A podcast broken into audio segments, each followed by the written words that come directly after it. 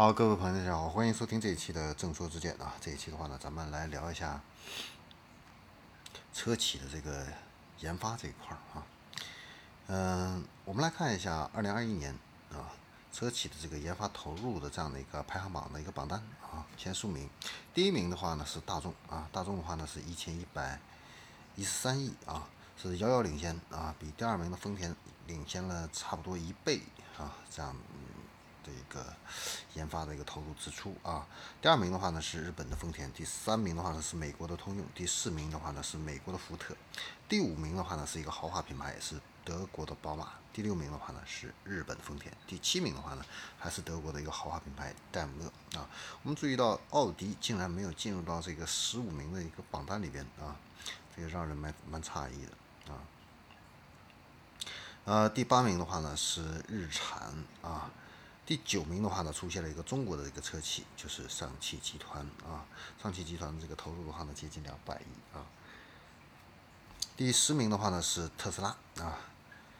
第十一名的话呢是比亚迪啊。虽然说特斯拉是第十，比亚迪是第十一啊，但是特斯拉的这个研发的一个投入，比这个比亚迪的话呢，又是整整高出来了一倍啊。呃，第十二名。是吉利，第十三名是蔚来，第十四名的话呢是长城汽车啊。我们注意到啊，这个在造车新势力里边的话呢，特斯拉啊是一个遥这个研发投入这一块的话呢是绝对的一个领先地位啊。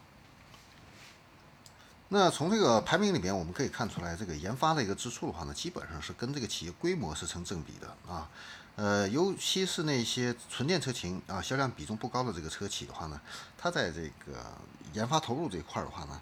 呃，也会更多一些。你像大众啊、丰田的、通用啊，基本上都是曾经表态过，就是要投资超百亿啊，布局几十款车型啊。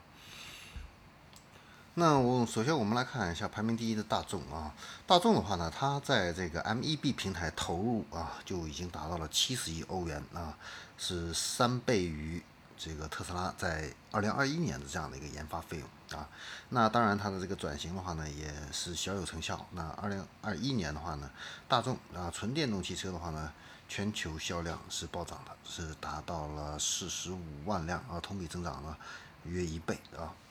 呃，宝马的话呢是豪华品牌里边这个研发投入比较高的了啊，排名第一的啊。那它是从这个二零一五年开始，每年研发投入的话呢都会超过了五十亿欧元啊。呃，虽然说是谈不上是远超这个特斯拉，但是也是小胜特斯拉啊。那二零二五年底，宝马是计划累计交付要达到两百万辆纯电动汽车。呃，日系车的话呢，以前在电动化这一块儿的话的一个投入的话呢，并不是很高。但是从去年十二月份啊，丰田呢，它发布了最新的一个电动化的一个战略啊，计划是投入八万亿日元啊，其中有一半是用于纯电动方向的这个方面的一个研究啊。然后今年四月份的话呢，本田也发布了二零三零的一个战略啊，呃，计划未来十年的话要投入八万亿日元的这样的一个研发费用啊。呃，其中的话呢，在这个电动化和软件领域的话呢，要投入约合人民币是两千五百亿元啊。嗯，我们可以看到啊，日系啊车企虽然说是在这个电动化转型显得略显保守啊，但是这两年的话呢是全面的这样的一个加速啊。那造车新势力里边的话呢，这个特斯拉的话呢是一骑绝尘啊。它的这个研发费用的一个占比虽然说是不是很高啊，跟那个占营业收入的百分之四点八啊，但是总的这个投入资金的话呢，就是这个未来啊、小鹏啊、理想的这个实际研发投入的数倍啊。那英国的金融交易分析公司啊，这个发布发布的一份报告显示的话呢，就是特斯拉。啊，它在每一辆啊汽车投资的这样的一个研发费用占比，在行业中是排名第一的啊，是两千九百八十四美元，非常之高啊。呃，短期内的话呢，特斯拉它的一个战略目标呢，这个不是推新车啊，它的目标是尽快的扩大市场份额啊，叠加供应链的这样的一个问题啊，不惜放缓新车推出的这样的一个计划来保障供应啊。他的目标是赚钱是第一位的啊，只要我现在是产品卖得好啊，那我就是要保证我的这个产品的这样的一个供应啊，这个是首要的一个问题。呃，当然，短期的话呢是解决供应链的问题，提升产能啊。中期的话呢，特斯拉还是坚持自己产品为王这样的一个策略啊。目标的话呢是提高车辆的一个性能，降低生产的一个成本啊，提升这个车辆的可购买性。所以造车新势力里边的话呢，呃，研发投入的话呢，特斯拉是绝对的第一梯队的啊，是遥遥领先的啊。呃，基本上是第二梯队未来、小鹏和理想的两三倍啊，这个研发投入啊。呃，那未来、理想、小鹏的话呢是第二梯队的，第三梯队的是谁呢？是威马跟领跑啊。那它的这个研发这个投入的话呢，又是第二梯队的未来、理想、小鹏的这个，呃，这个大概是三分之一左右啊。这是造车新势力的这样的一个研发投入的一个排名情况。然后我们再来看一下中国车企，中国车企的一个研发投入最高的话呢？呃，是上汽集团啊，基本上是第二名的比亚迪的一倍多啊。那第二梯队的话呢，就是比亚迪啊和吉利以及长城，还有长安和一汽解放啊。那后边的话呢，你像这个，这这是第二梯队的。第三梯队的话呢，你像江淮呀、北汽蓝谷啊、广汽啊、小康啊、东风啊等等啊。那这些车企的话呢，它这个研发。这一块的话呢，就要相比第二梯队又要，呃，又要低了很多啊，大概是三分之一、二分之一左右啊。那上汽这块的话呢，它的投入是最多的啊，呃，在这个新能源、智能网联、数字化这方面的话呢，都有布局啊。呃，你像它的这个。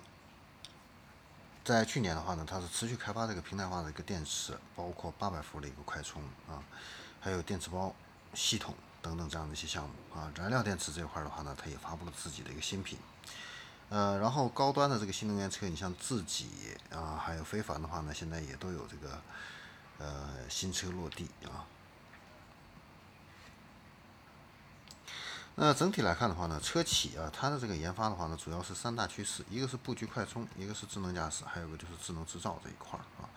那现在的话呢，普遍啊，就是为了解决充电时间长这方面的问题啊，现在呢都是要需要更大功率的这样一个快充技术。那超级快充的话呢，是大势所趋啊。那现在这个整个行业的话呢，都在积极的去推进这个八百伏的这样的一个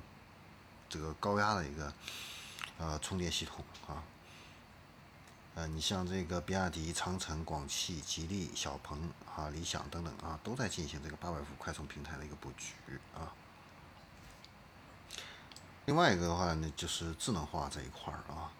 呃，前一段时间腾讯也发布了一个九零后的一个购车偏好调查啊，发现超过百分之六十一的九零后认为高科技啊是这个购车必须要考虑的这样的一个因素。然后 JD Power 的这个。调研的话呢，也显示啊，就是中国新车购买意向一个调研报告啊，也显示四分之一的消费者的话呢，都是把这个智能化体验作为一个购车的一个决策因素之一啊。所以呢，车企的话呢，现在在智能化这块的一个投业投入的话呢，现在也是非常重视的啊。所以从这份研报里边的话呢，我们基本上可以得出一个结论啊，大众呢依然是全球的这个老大啊，研发费用的话呢，这块投入啊。相当之高啊，在传统车企里边，在全球也都是排名第一的啊，所以这个大众啊是很难倒下的啊，这样的一个品牌。另外一个话呢，就是造车新势力里边啊，特斯拉也是一个神一样的一个存在啊，研发费用是超高啊，产品为王啊。嗯，然后这个中国车企里边的话呢。呃，上汽现在实际上是被低估的啊，实际上它在研发这块的一个投入实际上是非常之大的啊，但是这两年的这个销量的话呢是有所下滑啊，所以股价比较低迷，但是呢它实际上是被低估的这样的一个存在啊。另外一个就是比亚迪啊，比亚迪的话呢确实它在自主品牌里面这个研发投入啊，嗯是比较高的啊，但是对于现在四百多块钱的一个超高的一个股价来说，也确实是有一点，啊。过热的感觉啊！好，这里是众说之眼，我们这一期的话呢，关于车企的一个研发投入啊，就聊到这里，我们下期再见。